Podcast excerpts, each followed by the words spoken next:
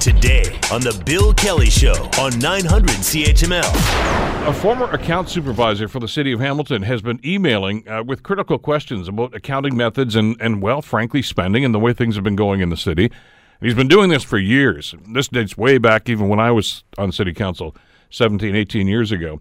He is now finding that his emails to councilors and staff are being blocked, although city staff have a different word for, to describe exactly what's going on. Joining us to talk about this whole situation is Wade Poziomka, who's a lawyer with Ross and McBride in town, who is also representing the aggrieved individual. Wade, thank you for the time. It's good to have you with us today. No, oh, thanks for having me, Bill. How'd you how'd you come across this whole idea? Shaker came in to, to see me and let me know that his uh, email communications were being blocked. So I asked to take a look at some of them, and really, he's he's asking for clarification clarification of issues. He's asking questions around budgeting, the police services board budgeting, all issues that affect taxpayer dollars. And so, after seeing the questions he's asking, I mean, he is perseverant, but he's doing it um, for a legitimate purpose. I think he's doing it in good faith, and he's trying to find answers to to issues that are happening at City Hall and then to see that his emails are blocked, or I think the city uh, of Hamilton said that they're being vetted, um, from my perspective, is problematic. Well, yeah, as I mentioned, I, I know Shaker and I know his reputation. Uh, he had just recently retired, I think, when I went on to council in 1997. But he was he was a regular around City Hall, uh, talking to councilors, asking questions of staff, etc. Why all of a sudden is this guy, uh, you know, being treated in the way he's being treated? I think you have a, a change at City Hall with the city manager. I know we have uh, acting city manager Mike Zegarac is in there in an interim role. Um, I don't know specifically why the change is there, but I have a feeling it has to do with a, a change in leadership. Because he's not doing anything, at least from what I can see here, he's not doing anything that he hasn't been doing for the last 15 or 16 years. No, he's asking questions. He's holding people's feet to the fire, and sometimes he's right, sometimes he's wrong. He's looking for information. Um, but importantly, I think you know sometimes the questions that he asks benefit us all. Right? It, it, they can save taxpayer dollars. They can find discrepancies and errors. And yeah, nothing's changed from my perspective from what I've been able to see. It, the only thing that's changed is, I guess, the city's stance, maybe policy at this point of blocking uh, people who have critical questions. Yeah, but that's part of the democratic process, isn't it, Wade? Yeah, I think it is. I mean, uh, he has the right to gather information as any taxpayer does, any citizen uh, in Hamilton. I think he uh, he's asking questions that many of us may not know to ask. Certainly, I don't know to ask. He's much he's much uh, more familiar with numbers and and with the budgets and line items than, than I would be, and I would assume most people. Um, so I think he's asking important questions, and I mean I'm sure it's taking up city staff time and uh, I'm sure they don't like to be criticized when he finds errors. But well, yeah, I nobody mean, nobody does. It is holding their feet to the fire. Yeah. yeah. nobody does, but that kind of goes with the job if you're going to be an elected official or work for the city. And he's also, I know, in, in the past, uh, been critical of some of the decisions made by the police services board and some of their finances. So, I mean, this is very much in keeping with what he's been doing. I, I got the quote uh, from uh, Andrew Dreschel's column today, uh, Wade. Uh, from Mr. Zegarac, who, of course, as you mentioned, is the acting city manager. Uh, he says that uh, emails that are deemed inappropriate or harassing by calling into question the staffer's professional responsibilities are not delivered. Now, you've seen these emails. D- is that a description of, of what Shaker's writing? No, not from my perspective. I mean, I haven't seen. I'm sure I haven't seen every email that's gone over the years, but his his emails are are questioning what exactly they're doing. And if he thinks there's something wrong, he points that out. And he always ends, it, it's always respectful. I mean, he's asking t- tough questions, but they're always respectful in nature. And so, I mean, when, when uh, the acting city manager says, calling in to question staffers' professional responsibilities, well, isn't that our right as citizens? I mean, that's where I really have a problem. That seems anti democratic to me. Well, that's the, the, way it struck me too, uh, uh, because, like I say, we've seen this guy do this, and yeah, it is it's uncomfortable, I guess, for some staff. Uh, but I mean, these are the same sorts of questions that, that I would hear from, and I, have talked to Shaker a number of times when I was on city council. Uh, and I, I, can agree or disagree with him. I mean, that's my, my right as a counselor, just as these guys have the right to, to do exactly the same thing. But he still has a right to be heard, and he still has a right to ask those questions. And these are probably, and you've seen many of the emails he sent, probably the same sorts of questions that, that, that counselors should be asking of staff during a budget process. Right. No, I, I agree, and I think that that Shaker has the the expertise to maybe understand them a, a little bit better than some. Right, but certainly counselors should be asking these questions. But more importantly, forget about the questions he's asking. Counselors should be saying to city staff, if you're going behind our back and you're blocking citizens from asking these tough questions about things that you're doing because you don't want your feet held to the fire, what does that mean about transparency and accountability in, in the city of Hamilton? Right. This is a problem for councillors that goes far beyond Shaker, from my perspective. So, to, I guess to try to get some resolution, as I understand it, uh, Shaker also uh, tried to contact some councillors and even went up as far as the mayor's office. What kind of response did he get on that? Um, so I tried to count, contact the mayor's oh, office. Okay. I sent a letter on his behalf back in August to uh, to the mayor and to council, and haven't received a response to it. Um, I attribute some of that to the election, to the municipal election that happened, and change in, in leadership. But still, it's been a few months at this point, and, and no response to someone when, when you flag this for our elected officials. So if they didn't know about it, they certainly knew about it when they received my letter in August, and to sit quietly and let this kind of behavior happen from city staff is inappropriate. Wonder where, exactly, and I guess this is one of the things you're trying to ascertain. I would think, Wade, is exactly when this decision was made and by whom. Was it actually from the city manager's office? Uh, it, it looks that way from the acting city manager's comments to Andrew Dreschel, but I mean, to, to be honest, I don't even think he understands what happened because he says, well, the communications between Shaker and um, our elected representatives weren't blocked. And then I, of course, have an email chain where Councillor Tom Jackson emailed Shaker saying, there's an issue here. I can't get my email through to you. You might want to look into this. So clearly, I don't even think the city of Hamilton understands what they've done, and his communications with city councilors are blocked. So I, you know, I don't think they know what they're doing over there. Is there a list? I mean, is Shaker one of many who are, are, going through this right now? Is there a like a bad guy list here that city keeps about people they really don't want to hear from? Oh God, I hope not, but I don't know. that's uh, I, that's getting into the Nixon mindset, and I hope it's not going down that road. But I mean, it is still yeah. it's prohibitive, Wade, and and uh, you know I think every citizen should be concerned about this, whether you agree with what Shaker's asking or not. Yeah, no, I agree. I mean, that's why I said this is beyond Shaker. This is something that new council needs to pay attention to right away. Find out how how deep this goes. If there is a list, I mean, that's problematic, and we should know about it, and steps should be taken to correct it. You don't want city staff uh, taking these kind of actions. And and look, there's a way to do this, and and I'm sure that's the conversation at some point we're going to have to have with uh, the people that made this decision. Is at some point, if somebody is relentless and you've already answered the question, you can simply reply reply by saying, "Look, at that you asked and answered. I already gave you the reply, and you know you can either accept it or not." But to simply ignore somebody is is, is really shirking your responsibility. I would think. Sure. I mean, and if it becomes too persistent or the same question's constantly being asked, maybe you don't respond to that specific email or that specific question because you already have and that's the message you send. But to to block them or to vet them so the emails aren't even coming through to people that they're supposed to be coming through to is a different a different ballgame. Now, is there a possibility of, of, of you pursuing this from a legal standpoint? I mean, it sounds to me as if this is somebody whose whose right to speak out and that right to ask questions of elected officials is being curtailed. Yeah, I mean, it's curtailed only in the sense that emails are blocked, so he still has access to information coming from the city of Hamilton. He doesn't have the same ease of access, I suppose, to clarification, but he can file freedom of information requests and do other things. So, from a legal perspective, it's probably not a violation of the charter um, or something that's illegal, but it certainly is anti-democratic, and I appreciate the interest that, that's been drummed up around this because I think it's something that we all need to, to remember on election day. If city council doesn't intervene in this situation and they, they continue to block city or citizens' emails. Well, because again, and I'm looking at the elected officials. I, whoever made this decision, I, I, you know, we may never find out exactly who it was. But the city councilors, now that they're aware of this, and, and as you said, Boyd, some of them were aware of this before the election uh, have done nothing about it or said nothing about it, and, and that's somewhat problematic. I mean, there's always going to be a bunch of people that are, you know, political hang-ons that just always want to be in there and ask questions, and you tend to see a lot of them time and time again, whatever the issue is. But again, that's it's part of the job, and you're supposed to be there, and you and you're supposed to respond to those people in whatever fashion you're, you're allowed to, of course, but according to your job function. But I'm I'm really wondering now if you know to use Mr. Zegarac's quote here that these are being vetted. Uh, that's a nice bit of wordsmithing, I guess. Uh, you know, and I'm wondering exactly what part of this is inappropriate and what part of this is harassing. Yeah, I mean, I would be interested. I, I think that's something for, for the acting city manager to, to explain to the public and to city councilors. Hopefully, I'm, I'm hoping at this point, now that it's come into the, the media spotlight, that city councilors will turn their eye to this and ask these questions of the acting city manager and perhaps take some action if they deem it to be inappropriate and something that never should have happened. What's uh, what does Shaker want to see at the end of the game here? Does he just simply just want to be able to do what he's always been doing for the last uh, 17, 18 years, or is he looking for something else from council here? No, I think I, I think from his perspective, he just wants answers to questions that he has. I mean, he's he doesn't strike me as a vindictive man in any any sense of the word. I think he's um, certainly persistent, and I think he certainly cares. Um, and I think he sees himself a bit of as a bit of a, a crusader for the taxpayer, for people in Hamilton, that he has some information and he can use his knowledge to to bring issues to light. So I think he just wants information.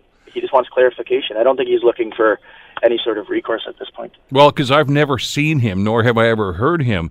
Uh, do anything that was uh, in any way intimidating. And you know, I, have never known him to be a, one who calls people names or, or, you know makes inferences like this. What his methodology was, from what I recall, was he would get staff reports and go over them and analyze them and then come back with a series of questions. And and like I say, that's really the counselor's job to do that. But I mean, every citizen has that same right to do that as well. That's why these things are made public. Yeah, and I think I think I mean some counselors do that and some don't, right? Some well, yeah. So I mean, I appreciate that he does it. I, I wish I had the time and the, the expertise or the knowledge to do it. I, I certainly don't, so it's not something that I could do. But I think people like Shaker are important, who bring these issues forward, who do understand it, and who point out to the rest of us there might be a problem here. I would like to think that, uh, that with the the piece that Andrew wrote and uh, with your work on this, that uh, that somebody at City Hall is going to respond to this now. I hope so. I'm going to do what I can to continue to uh, get an answer to this because, like I said, it isn't about the questions that he's asking. It's about his right to ask those questions, and uh, and you know, a practice that I see is largely anti-democratic. Wade, thanks as always for the time. I really appreciate it, and uh, continued good luck with this. Uh, hopefully, we can get this resolved in uh, in due course and uh, and get things back in in the order in which they should be. Appreciate the time today. Thanks for having me, Bill. Take, Take care. care. Wade Poziomka, of course, lawyer with Ross and McBride. Uh, and, and, like I say, this is the thing I find frustrating when I heard about this. And there's always, as, as I mentioned to Wade, there's always going to be some people that call constantly, call city councilors, call city staff. And it can be a little redundant, and sometimes it can be irritating. I get that. I went through that with can still think as we're talking about this, and names of two or three people that are like that. But that's the process. That's what you're supposed to do as an elected official, and that's what you're supposed to do as a city staffer. And I know it takes time to respond to these questions, but that's, that goes with the job. That's the territory. And you can say quite nicely, look at I know I what you're asking. I I answered that for you. You may not like the answer, but that's the answer. And if they become persistent, you can always just respond by email and say asked and answered, okay? But to simply ignore it, we got a problem there. And again, you it begs the question, is is he the only one where this is happening? To whom which this is happening rather? Or are there others that are going through a similar experience. I'm sure if there are, we'll probably hear from them in the next little while. You're listening to the Bill Kelly Show podcast on 900 CHML. The uh, topic of my uh, blog and my uh, commentary earlier this morning uh, had to do with uh, former Governor General Adrienne Clarkson, with the revelation, of course, last week about uh, some rather extravagant expenses that he has actually remitted from the the federal government. She's been out of office for some time now. And there was justifiable outrage when we learned about the extravagant expense accounted submissions by the former GG. Uh, she, of course, uh, tried to justify that with an op ed piece that was published in the Globe and Mail last week in which she defended her actions, essentially saying that we shouldn't really be condemning her because she's really just doing what everybody else does. Not quite sure how that makes it right. Uh, but if that defense sounds familiar, well, it's because it's, it's been used before. That's essentially what Mike Duffy said during the Senate expense trial. And if you recall, it worked because the charges against him were tossed out. But we got a problem here, clearly, and uh, nobody seems to want to talk about this in Ottawa, at least nobody who can do anything about it. So maybe we should get the discussion going here. To that end, we're uh, pleased to welcome to the program Duff Conacher, co-founder of Democracy Watch and, uh, of course, adjunct professor at uh, University of Ottawa. Duff, thank you so much for the time. It's good to have you with us again. My pleasure, Bill. This shouldn't really surprise us when we heard these numbers, should it? No. Uh, essentially, um, it's a totally unaccountable system now in terms of details of the spending, and uh, like every, like all spending um, of uh, anyone within government or connected to the government, uh, even when they leave, it should be uh, fully disclosed and audited by the Auditor General regularly. That's I, the way I, to stop abuse. Yeah, I, I would imagine most Canadians, if you were to stop somebody uh, you know, right now, and, and five people downtown Hamilton or downtown Ottawa, and said, "Did you know that the Governor General continues to be paid after they leave office?" I'd, say most Canadians probably are not even aware of this. No, I wouldn't think so. Um, again, because there's little disclosure of, of the details of this going on until now, and uh, of course, it raises questions about uh, what this position is and and what it means after you leave, and whether there should be um, anything provided other than uh, usual kind of pension that would be provided for uh, any federal government job. Yeah, they call it a stipend. I don't know what kind of uh, wordsmithing they use here, but I think she gets about two hundred grand a year, doesn't she? Um, essentially, uh, what happens is they they get uh, expenses covered for an office and an assistant, and uh, the question is, um, and she wrote an op-ed piece in the Globe and Mail you might have seen on the weekend. Yeah, yeah. And she said she listed and said uh, she's done a, a whole bunch of events, um, and said that uh, for some of them, she, uh, she's listed a number that she did not uh, get paid any speaker's fee. But it wasn't clear from the way she worded it whether she wasn't paid a speaker's fee for any of them. And if she was paid as well as having these expenses covered, then essentially she would be double dipping. So it was very unclear. It was very carefully worded um, to make it seem like she speaks for free always, but that's not exactly what it said. It actually said she only spoke for free at those particular events. As, as I was reading that, I was going to ask you the same thing, Duff. Did you get a sense of deja vu that didn't we hear this argument a few years ago? Yes, and uh, with regard to Mike Duffy, yeah, yeah, yeah, and in that case, it was actually while he was still sitting as a senator, uh, and lots of people don't know this. The rules haven't changed for senators; they're still allowed to claim parliamentary business and uh, and Senate business as an expense, and that is not well defined at all. Uh, and it was amazing that Mike Duffy got away with the one charge that he claimed, where it was for his uh, his physio uh, physical trainer uh, who was supposedly also advising him, even though he produced no written reports at all, and the advice was supposedly coming while um, Senator Duffy was working out. So I was quite amazed that the judge let him off on that one because presumably, if he was an advisor, you'd have some evidence that he'd actually ever given advice. Um, and it was not a huge sum of money; it was eight thousand dollars over a year, but still, you know, if, well, there's claim eight thousand dollars and get away with it, then that encourages them to claim eighty thousand dollars. Yeah, exactly. Well, there's another shoe to drop in in the Duffy situation. I've had some correspondence back and forth with Mike over the last little while, and uh, there's still consideration, I think, for a lawsuit there, and I, am not sure where that's going to go. Oh but no, it, it's well, they've already filed it. Yeah, and, and the Senate is defending it. Uh, I'm surprised the Senate hasn't settled um, because I think uh, Duffy's going to win. The Senate violated his rights. They, yep. they held a secret behind closed doors hearing without notice to him, didn't give him a chance to present his evidence, and found him guilty. You can't do that. Not even the Senate's allowed to do that, even though it runs its own affairs co- uh, under the Constitution. And uh, I'm surprised the Senate's taking the chance of losing that case. Although I, I hope they do go ahead and lose it because then we'll finally get some uh, fair and proper enforcement of rules in the Senate. Well, but the, I guess the broader question at this point, Duff, is what are the rules? Are there any? Because they keep see they, they keep talking about this as if we're policing ourselves and we'll look after this.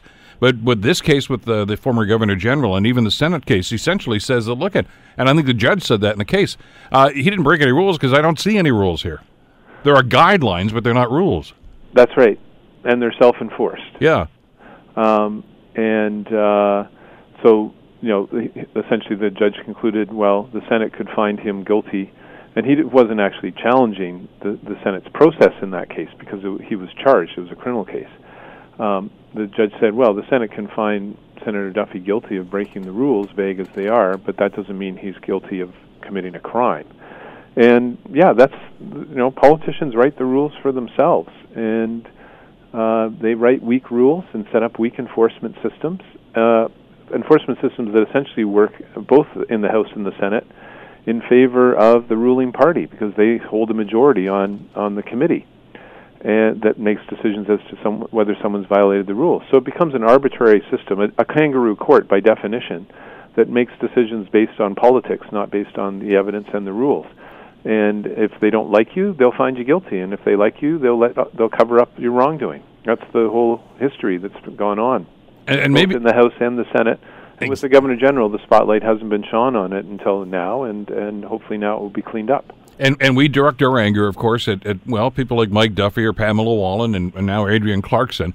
Uh, and I, I, can I can understand why people are going to have that kind of a reaction, but isn't the real problem here the quote unquote system Uh, the people that make those rules or try to enforce them and, and basically turn their back when they see somebody who's flaunting them? Yeah, it's it's been Democracy Watch's slogan for now uh, more than 20 years. The system is the scandal. It encourages and allows dishonest, unethical, secretive, unrepresentative, and wasteful behavior. And they're all to blame. You know, MPs have circled the wagons too Oh, on, sure. on letting the Auditor General in and uh, letting the Auditor General uh, uh, actually audit MPs' expenses. Uh, the NDP has recently broken with that uh, consensus and said we're fine with the Auditor General coming in. Uh, but up until recently, they were all saying, no, no, we run our own affairs and we have this committee. Uh, and uh, the Board of Internal Economy, it's called for the House, has a similar name in the Senate. And we run our own affairs. Uh, that's not the way to run things. It's politicians can't be judging each other. By definition, they'll make decisions based on the politics of a situation as opposed to the evidence of whether the rules have been broken or not. Well, and when they do release information, which is not that often, it's in a very vague uh, manner. I mean, you know, even when they come, for instance, to MPs' expenses, you know, they, they give you large numbers and say, well, here's how much we're allowed to spend, and here's how much we did spend, but they don't really, be, uh, be, you know, drill down and say, okay, well, how much did that guy or, or that lady spend? And you don't get those numbers. They say, oh, no, no, we'll look after that. We'll look after that. And and our, I guess our job as as taxpayers is just trust them. That's their message, yes. And uh, unfortunately, we haven't had a party in power that's willing to change those rules. And the NDP said they'll let the Auditor General in if they ever won an election or, or if there's a minority government next time. Hopefully, they'll push on that and make it part of their deal for supporting whichever party wins uh, the most seats. And and uh, we'll see. But it's it's slow going because they write the rules for themselves, and and uh, and we just have to keep chipping away. So the Governor General's in a much more vul- vulnerable position. There's no real incentive for any politician to be, fen- to be defending uh, the current spending system. So hopefully it will change. And you know, the Governor General. Some have said, well, the Governor General remains the Governor General forever. Well, that doesn't necessarily have to be true. Um, they've finished their position as Governor General, and and uh, they may, because of the profile they had as Governor General, get a bunch of invitations. Well, there's no reason why the system can't be that they can tell all those people, yeah, I'll come uh, for free or to be paid. It's you know I'll choose which ones I want to ask a fee from and which ones I want to do for free, but otherwise not receive uh, ongoing public support. Well, and that's the thing that I was scratching my head about when I read her op-ed piece in the Globe and Mail over the weekend. Was she says I've done a number of functions, and you're right. She listed a number of them there uh, that I attended. Uh, well, is she representing the Canadian government, or is she representing the Queen when she does that? Because uh, memory serves me, uh, Duff. We're paying somebody else to do that now, aren't we? Yeah, I don't see anything in the Constitution, and I'm teaching a political science course at the University of Ottawa this year uh, on the Constitution of Canada. Uh, and uh, I don't see anything in the Constitution that says the Governor General remains the Governor General forever. I mean, they they uh, may keep the title honorary, uh, like former prime ministers do, Sure. um, but uh, that doesn't mean they retain the position and the perks of the position. And again, I don't see any problem with just having them decide. They, she said she got uh, hundreds of invitations. Okay, well, with the ones that can afford to pay you to come and speak, ask them to pay you, and the the ones that can't, do it for free. Um, there's no particular reason why the public has to provide uh, an assistant in an office to to the governor general forever. Well, and, and that's that's the thing I'm looking at too. I mean, you know, when she goes and does these these functions or these appearances. I mean, Julie Payette is the Governor General. She's the re- Queen's representative here, not Adrienne Clarkson anymore. Yes. So I mean, that's double dipping. We're paying two people to do the same thing. That seems ridiculous, and staffing it at the same time. It reminds me of uh, was it Francis Fox? Was it the the former cabinet minister when he was appearing before the committee some years ago? Uh, I'm entitled to my entitlements. Uh, David Dingwall. David Dingwall. That's right. Yeah. Yes, indeed, And that's still the mindset of Ottawa, apparently. very much so. Very much so. They uh, on on every issue of honesty, ethics, transparency, being representative, uh, and uh, waste prevention. The politicians generally are circling the wagons and protecting themselves uh, across the board. The, you know, they'll beat up on each other. They'll play gotcha politics with scandals. Oh, and every now and then they throw one of them uh, un- under the bus, and you know, and that it seems. T- I guess it pacifies us for a while. Yes, uh, but in terms of changing the system so that you can't uh, be dishonest, unethical, secretive, unrepresentative, or wasteful, and if you are, you'll be caught and penalized to the same extent that other Canadians in their jobs are penalized when they they act in any of those ways. No, none of the rules are there, none of the enforcement systems are there, none of the penalties are there, and no party is taking this seriously. Um, still, um, despite the fact that if one party would take this seriously, I'm sure they would win more votes in the next election because these are hot button issues with all voters across the spectrum. And you know, every party that has promised to clean things up, including the Liberals in 2015, has won more seats or won the election since 1993 when Chrétien was the first one to lay out a platform for governing with integrity. You know, in fact, Chrétien in that that famous Red Book uh, that Paul Martin and uh, put together and Yeah. the Liberals, they said uh, the government cannot do good in society unless it has integrity. And here we are now, 25 years later. Democracy Watch has been working since '93. This is our 25th year, and apparently, government can't can't do any good in society because government still does not have integrity. So what do we have to do as citizens, or what can we do? I mean, for us to just sit and Send hope those that, letters. They, Yeah. If they, if, an MP uh, has only won um, by a couple of thousand votes and they receive 3,000 letters, they're very nervous. They don't know, especially if your letter always has to say at the end of it, "I'm determining my vote in the next election by how you act on this," and that throws them off. And that's the best we can do. The more letters they receive, the more nervous they get. The Liberals should be walking on eggshells. They had a miracle majority last time. They won the highest percentage of seats since Confederation with the lowest percentage of votes. And so they're so close to minority government next time around. Uh, they should be walking on eggshells, and instead they're pretending like they won a sweeping majority and there's no way they can lose the next election. This is, issue is a hot button issue, and if uh, the the conservatives have a bit of difficulty, uh, although they have a new leader coming out and saying we'll we'll clean things up because Harper promised it and didn't do it. If the NDP promises it as a major plank in their platform, they will take away votes from the the Liberals because, as I said, every party that has made this a serious part of their platform since 1993 across the ca- country, not just at the federal level, in all the provinces as well, has either won more seats or won the election. So it people want things cleaned up. Swing voters are the ones that determine elections. And swing voters want things cleaned up more than anybody because they realize that government actually can't do good until it's required to be good. And uh, and so they want these changes and they will swing to a party who who promises them.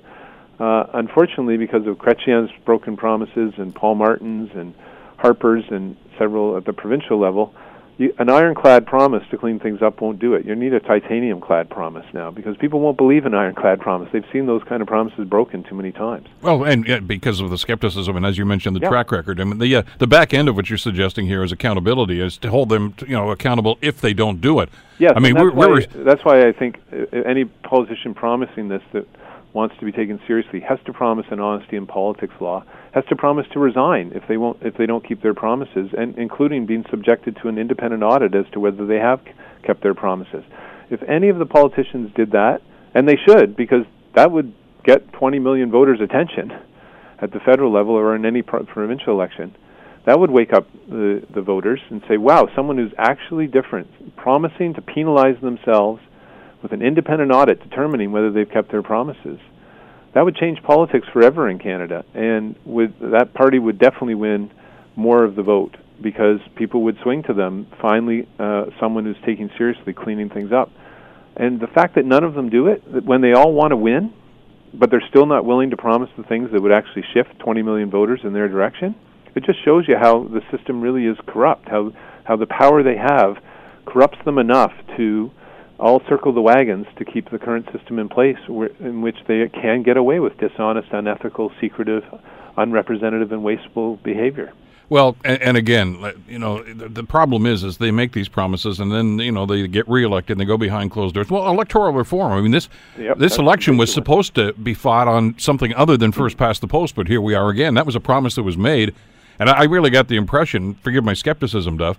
That when that committee was finally struck and they went behind closed doors, they just said, "Okay, let's not get stupid here. Okay, you know this is what got us here. Let's just keep this the way it is." And they're doing the same thing when it comes to, to financial reforms. Well, it wasn't. It wasn't the committee though. The committee actually did recommend a compromise. The Conservatives didn't want to change the system, so they Yeah. said, okay, change the system only after a referendum. It was Prime Minister Trudeau that broke his promise, and Democracy Watch filed a complaint with the Commissioner of Canada Elections. There is a rule in the Elections Act that says you can't, it's rather obscure wording, with any pretense or contrivance, you cannot uh, try to induce a voter to vote for you. And unfortunately, the Commissioner of Canada Elections said, well, that doesn't mean a false promise. But if you look up the word pretense or contrivance in the dictionary, they both say false claim. Well, Trudeau made a false claim. Unfortunately, you can't challenge that decision by the commissioner in, court, in court because the commissioner has discretion whether to prosecute or not.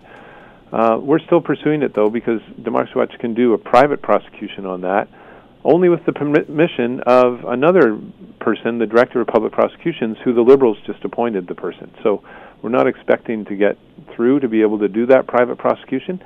But the law is there; it needs to be clarified. And Bill C-76 just went through the House, and none of the parties proposed making that rule clear, more clear and stronger, so that they can be held accountable for false statements and false promises during elections.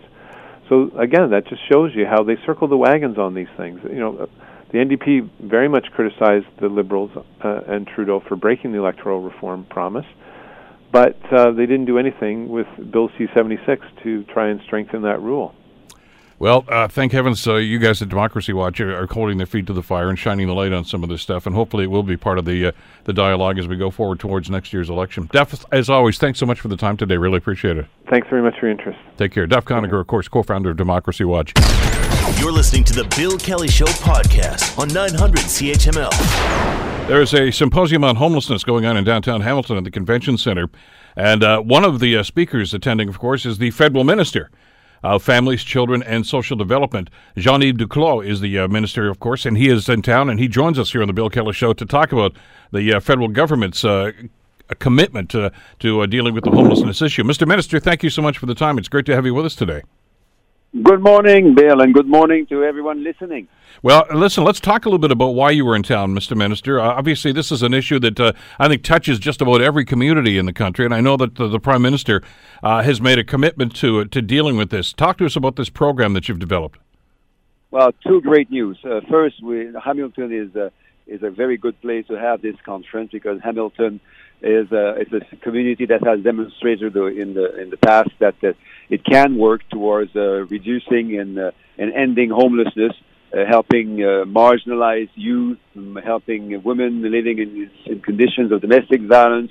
Now, making sure that in Canada in 2018, uh, homelessness becomes uh, history. It's unacceptable in such a rich country to have people living on the streets. And the second reason that we're the second great, great news is that the Canadian government is is renewing its leadership and, and partnership in supporting communities like Hamilton. Now we've got uh, uh, significantly enhanced resources for the next few years, and we're working, going to work more respectfully with communities to give them more power, more tools to help them that really need their their support. Well, it's a big number. Uh, the, the, one that I'm looking at here, Mr. Minister, is 2.2 billion dollars over 10 years to tackle homelessness. Uh, the program is called Reaching Home. Uh, Canada's homelessness strategy. Uh, how do you allocate that? How do you determine where that money is going to go and how best to spend it? That's exactly true. It's a 2.2 billion. It's, we're, essentially doubling uh, resources to uh, fight homelessness because, Bill, uh, no, we need to say it openly. It's uh, homelessness has become more prevalent. It has uh, become uh, more difficult to find uh, affordable and safe homes in many communities, including in Hamilton. That has led to more people uh, sleeping and living on the streets. Now, as I said earlier, uh, communities like Hamilton have have shown the path ahead. But what will happen now is that uh, communities that have been leaders, like Hamilton, will continue to receive funding and increased funding. But we're also open, to also going to open uh, the possibility for other communities across Canada to receive this federal support over the next years. This is a, a, a, monumental problem, and I know we're even understating that. Uh, I know one of the statistics I saw uh, when I knew you were going to be in town here was, of course, about people that are homelessness in, in, in shelters. And we don't have enough shelters and enough beds in shelters. But uh, in 2016, it was estimated 133,000 people experienced homelessness at a shelter. But that doesn't even begin uh, to talk about the real number, does it, Mr. Minister? Because there's people that are couch surfing, going from you know one house to another, uh, uh and those are only people that end up in shelters. And as you say, there's some people on the street. Uh, it's it's a monumental problem, and obviously something has to be done about this. And uh, the the amount of money that you've talked about here, doubling it, of course, over this uh, this period of time, uh, is is actually, I think, a significant approach to this. Well, you're you're correct. Number you quoted, the the 133,000, that's visible uh, homelessness. So, as you said, it's people we find in shelters. There's a lot of invisible homelessness, and particularly for marginalized young Canadians now who don't like to go to shelters because they don't find themselves uh, comfortable uh, with uh, with, the, with others that uh, use shelters. It's also true for for women uh, that that are living in in conditions of domestic violence. In many cases, those women will will sacrifice their uh, physical and, and mental health and safety and live in invisible forms of homelessness at severe cost to their, as I said, mental and physical health. So we want to address the entire uh, spectrum of conditions in which Canadians find themselves homelessness, and that requires a combination of providing a home, a, a roof, but also services, because in many cases, uh, or in most, almost all cases, uh, those who find themselves homelessness, homeless, they find themselves homeless because of other reasons, you know, mental health, just a lack of affordability. They just might have a, a, a, a work shock, you know, the, a family shock, you know, divorce, or something you know, dramatic uh, happen to their health.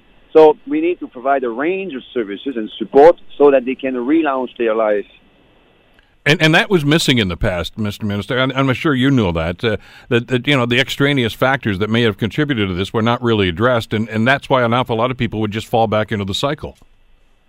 Exactly that, precisely. So we want to uh, reduce homelessness, but if we want to do that effectively, we need to prevent homelessness from happening, and we need to make sure that once people have experienced homelessness and are back uh, with the support uh, for uh, to a new life, then they don't re-enter again the cycle of homelessness. How, this it's a lofty goal to try to do this, and I mean I'm, uh, the the ultimate goal that I think we'd all love to see uh, attained here is is to eliminate it, eradicate homelessness altogether. But are there going to be benchmarks? Have you established benchmarks, Mr. Minister, along the way here to track how successful the program is? Yes, there's a national benchmark. We need to reduce uh, chronic homelessness by at least 50% over the next years. We know we can do better than that because we have organizations like uh, those that we find in Hamilton that know that they can do even better than reducing uh, homelessness by 50%. So it's a national objective. But then to achieve this objective uh, as quickly as we can, we need local leadership.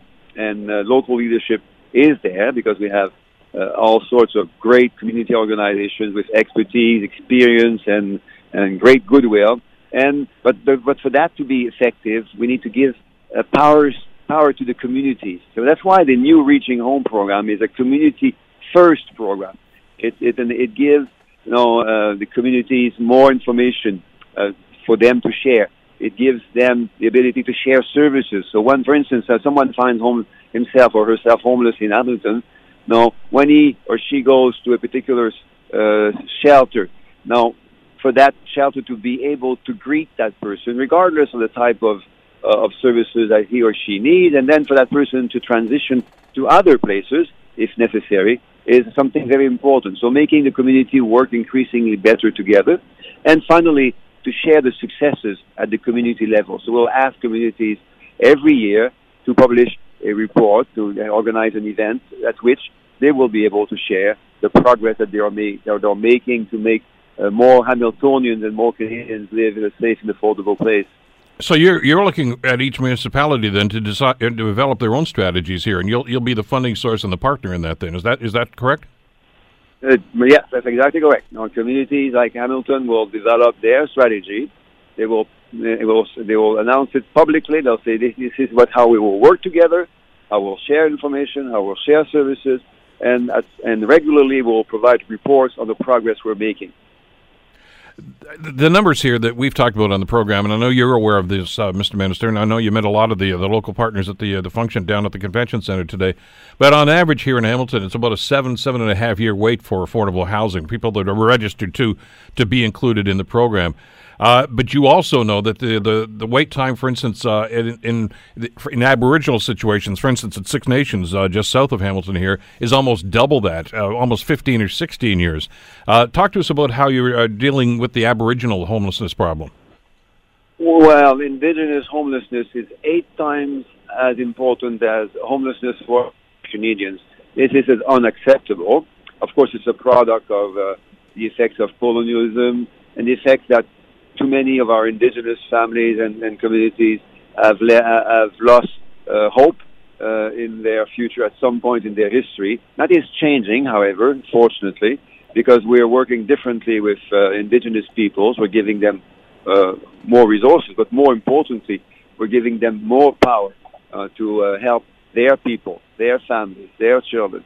So it's true across Canada. It's also true in the Hamilton area. Uh, it's always true, for instance, when it comes to uh, health uh, services, training, early learning and childcare, housing, and it's also going to be true now for how we are going to fight together homelessness, uh, especially homelessness affecting Indigenous Canadians. And again, I know and I hear that we're, we're going to be able to count on the leadership of people in the Hamilton area to do that. And that leadership will, um, I'm quite certain, will influence uh, the ability of other communities in Canada to do to do better. Uh, because it, it becomes a vicious cycle, doesn't it, Minister? That uh, you know, if, if, they can't get housing or can't get affordable housing, for instance, uh, in in their land, they come to the cities, to, to Hamilton's, to Toronto's, to to Calgary's, wherever it might be which only exacerbates that urban uh, problem with the, with uh, the, the, homelessness problem. And and obviously, you're you're looking at both elements of this here to try to lower those numbers. That's true. That's true. Now that's that's a very complex uh, issue, and it requires because of its its complex it requires the collaboration of many many uh, organizations. So you, you're right. No, when uh, indigenous youth uh, no, find that they have little hope of making progress of living up to their potential in their in their communities, they will sometimes move to urban centers and then find themselves uh, away from their cultural roots, away from their friends, away from their family, and you know, find it sometimes difficult to uh, you know, to to integrate and to be well. And then they find themselves in difficult circumstances, and eventually they might end up being homeless. Now, for that uh, to uh, for that to change, we need collaboration between, of course, First Nations, Métis, and Inuit, because are, you know, all three groups of indigenous peoples are represented when it comes to indigenous homelessness in cities. But then collaboration with those that uh, those are indigenous organizations that work in urban contexts now to support indigenous Canadians. And we call that the urban indigenous uh, community. Now, because there are increasingly strong uh, urban indigenous organizations in large centers across Canada, in Ontario in particular, that are very able and very willing to uh, to collaborate with cities and municipalities and provi- providers of, uh, of sorts of services to help uh, those Indigenous Canadians that are moving from reserves and from remote communities to urban cities in Canada. Is the money that the, the government's going to be allocating here, Minister, is this for new builds alone, or is it also going to be to retrofit some of the existing? Because I know in Hamilton we have a problem here with the existing stock that is, quite frankly, inhabitable right now because of the, the work that needs to be done on them. Is, is part of this funding going to address that problem too? Well, two very important things on that. First, the uh, the 2.2 billion dollars uh, will be will be invested in the next few years. That's going to be used flexibly by communities like Hamilton. So they will be able to uh, decide whether some of that will be better uh, used for you know, renewing, renovating, constructing uh, new shelters, new transitional homes. It will also be possible for them to use those dollars to provide services to uh, know, mental health and, and, and, physical health services to women and youth, for, for, for instance. Now, that's combined to another uh, very big investment of the federal government. It's called the National Housing Strategy. It's a $40 billion uh, strategy for the next years. That is going to build and to renovate more community homes, more public uh, units, housing units in Hamilton and across uh, Ontario and Canada. For too, too many years, the federal government pretended that uh, to uh, renovate and construct new, affordable, and community homes was a problem of uh, cities like Toronto, Hamilton, and Toronto, and, and the problem of provinces. Now that is now stopping. The federal government announced in November 2017 that it is back as a leader and a partner with the, the first ever national housing strategy, the $40 billion housing strategy. That's going to help Hamilton and other cities in Ontario, as you said, look after the existing affordable housing stock and provide more of that uh, affordable housing stock because our cities in particular are growing cities, very vibrant, uh, with lots of diversity and, and middle class families uh, striving to make ends meet. That that requires investments in affordable housing, in part, as you know, and as you said, to avoid homelessness. Uh, good news. Uh, we've been talking at great length. As you know, we just had our municipal elections here in Ontario, and uh, I know this was a major issue that got an awful lot of discussion uh, during that election campaign, and this is going to be welcome news for the folks down at City Hall. Mr. Minister, thank you so much for uh, spending some time with us today. It's greatly appreciated. Thank you, Bill, for your warm welcome, and looking forward to talk to, to you more uh, more often in the future. We hope to do that. Just that. Thanks again, Mr. Minister. Okay, bye. Bye bye now. That's uh, Jean Yves Duclos, Minister of Families, Children, and Social Development, with a big whack of money from the federal government. We'll just see how much of it actually uh, flows into Hamilton right now. But the fact that he made the announcement here is certainly good news. Now we just have to get the province on board with a housing strategy. Uh, we'll see how that one develops uh, once they present their mini budget, which we're told is going to be in just a couple of weeks. The Bill Kelly Show, weekdays from 9 to noon on 900 CHML.